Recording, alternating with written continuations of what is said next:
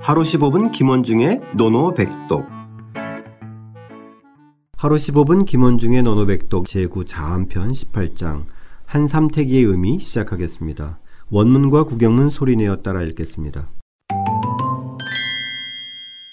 자왈, 자왈, 비여위산, 비여위산, 미성일괴, 미성일괴, 지오지야, 지오지야, 비여평지, 비여평지, 수복일괴, 수복일괴, 진오왕야. 진오왕야 공자께서 말씀하셨다. 공자께서 말씀하셨다. 학문하는 것은 비유하자면 산을 쌓는 것과 같으니 학문하는 것은 비유하자면 산을 쌓는 것과 같으니 한 삼택의 흙을 붙지 못하고 그만둬도 내가 그만둔 것이다. 한 삼태기의 흙을 붙지 못하고 그만두어도 내가 그만둔 것이다. 비유하자면 땅을 고르는 것과 같으니 비유하자면 땅을 고르는 것과 같으니 한 삼택의 흙을 부어서 나아갈지라도 내가 나아가는 것이다. 한 삼태기의 흙을 부어서 나갈지라도 내가 나아가는 것이다. 천리길도 한 걸음부터라는 말이 있는데 오늘은 이 한 걸음 대신에 한 삼태기의 중요성에 대해서 어, 이야기하고 있는데요. 예. 자, 일단 한 문장 한 문장 살펴보겠습니다. 예, 공자께서 비- 비여 위산 비유하자면 마치 위산 산을 뭐 멋지게나 확 만드는 것과 같으니 뭐 이 정도 되겠죠. 네네, 산을 쌓는 쌓을 것과- 때 예, 네. 미성일괴 하- 이 괴자는 삼태기 괴자입니다. 삼태기 아, 괴자. 삼태기 괴자. 예, 한 삼태기 삼태기 아시죠? 예, 네네네. 아마 청취자 여러분 모르시는 분들 예전에 보면 그 쌀이나 칡이나 이런 새끼들로 이제 꼬아서 만든 광줄인데 그렇죠. 저희 이제 뭐 흙이나 네. 쓰레기나 예. 이런 것들을 이제 담아서. 네. 예. 걸음 같은 거 옮길 때 그죠? 삼태기를 놓고 이제 삽이나 예. 이런 것들로 담아서 이제 옮기는 뭐 노래 제목에 삼태기 메들리도 뭐 아 맞습니다. 예예 그렇죠.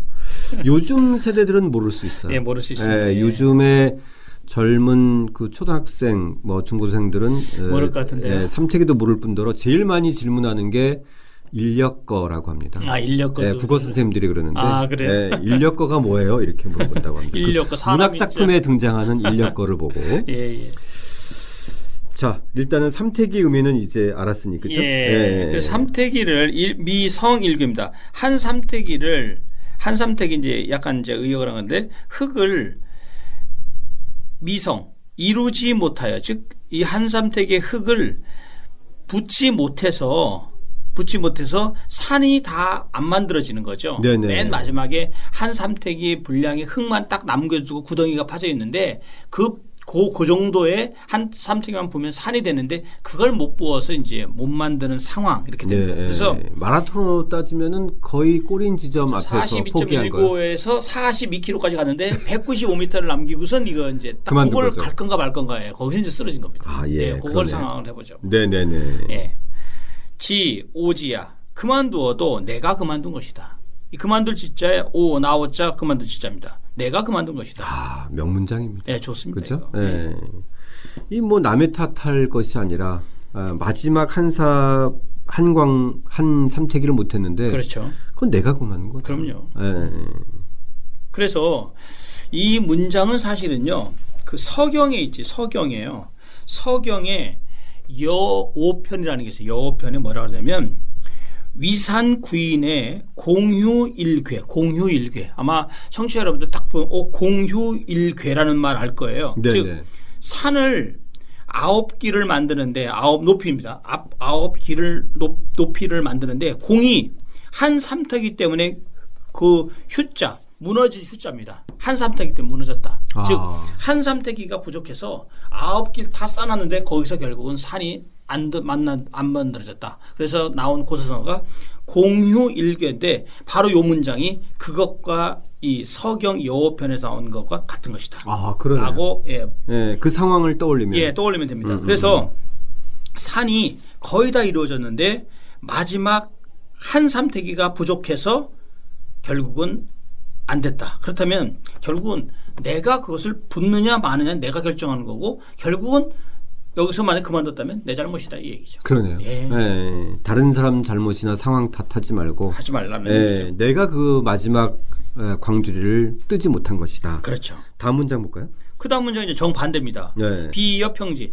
비유하자면 땅을 평평하게 하는 것도 예, 땅을 평평할 때 땅이 이제 고르지 어떤 게 울퉁불퉁하면은 거기다 흙을 부어서 그걸 고르게 만들잖아요. 그렇죠. 그래, 그러면 거기서도 비록 복, 비록 비록 숫자에 네, 비록 예, 숫자의 복. 이 복은 엎어질 복자죠. 엎, 뒤엎을 복자. 네네. 비록 일개 복 일개 한 삼태기를 뒤엎는다 하더라도 부어서 이제 거기서 붓는다는 거예요. 아, 여기에다가 예, 예. 부어서 부어서 아, 한삼태 비록 한삼태기를 부었더라도 그쵸? 붙더라도 예, 그런 예, 개념이죠. 예, 예. 그래서 그럼 나아가는 거죠. 나아가면 오 왕이야. 내가 나아갈 진짜 내가 가는 것이다 이거죠. 아, 그러니까 이거는 시작을 의미하는 예, 시작을 제가 네. 땅을 고르게 할 때 한삼대기 정도 가지고 무슨 이제 좀 또 그다음에 또 한삼대기 가져서 또 고르게 고르게 하고 이렇게 나가는 때 즉 하나는 완성을 의미하는 거고 네네. 아, 하나는 시작을 의미하는 것이다.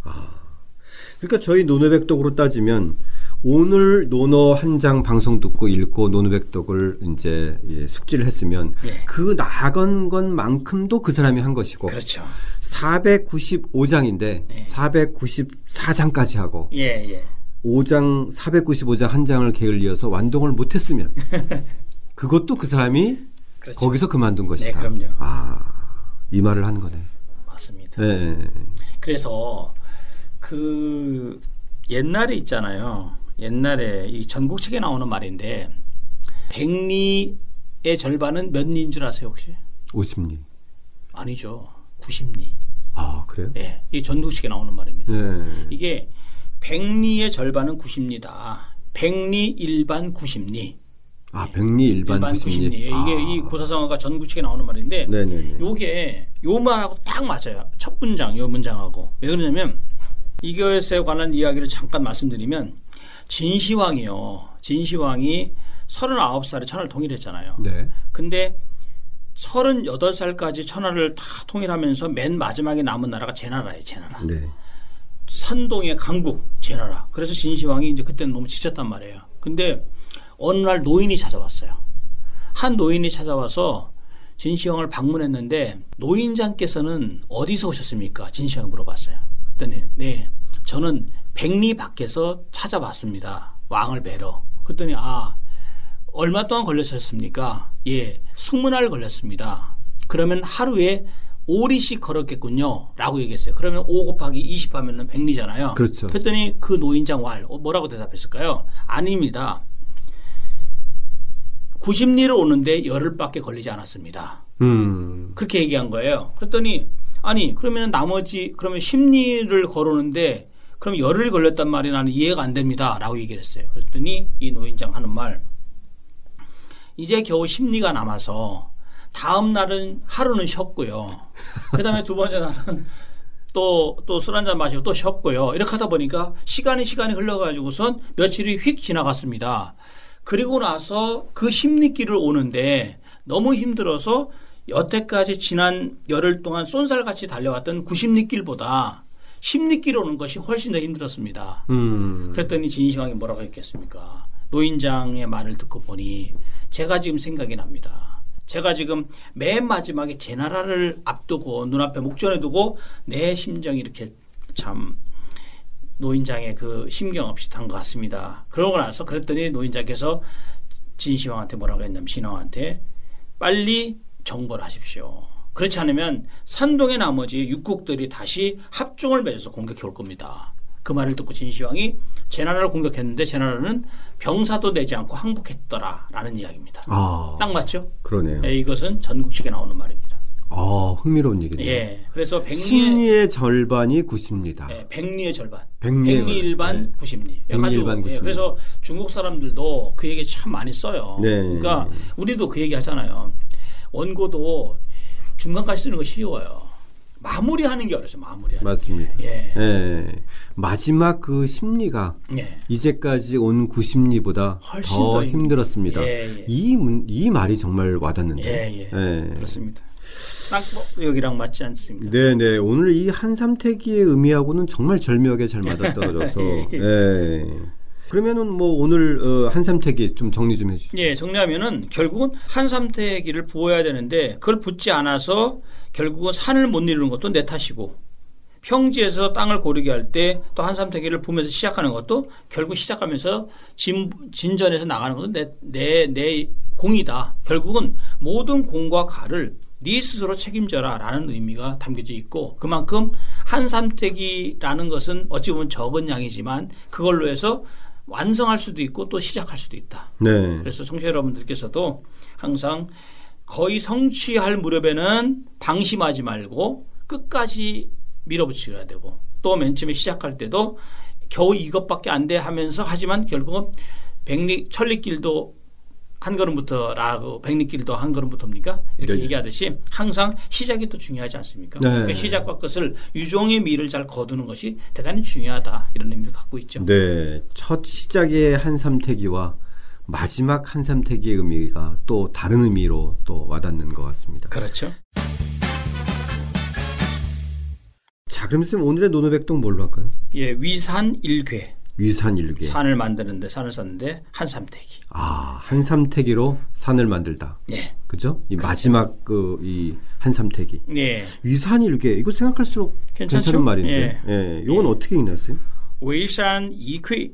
아, 이 문장하고 또 오늘 선생님께서 이 진슈왕의 얘기를 하면서 이 노인 예, 노인자. 백리일반 구십리. 아, 이 문장도 예. 어, 상당히 또 같이 또 같이 기억해 두시면 좋을 것 예, 같습니다. 기억하시면 참 좋을 것 같습니다. 자, 이 한삼태기 의미 예, 다시 한번 또 떠올리면서 어, 따라 다시 한번 따라 읽고 직접 써보겠습니다.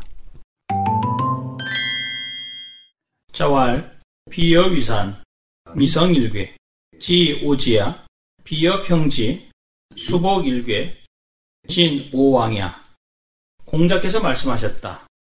항문하는 것은 비유하자면 산을 쌓는 것과 같으니 한삼택의 흙을 붓지 못하고 그만두어도 내가 그만둔 것이다. 비유하자면 땅을 고르는 것과 같으니 한삼택의 흙을 부어서 나아갈지라도 내가 나아가는 것이다.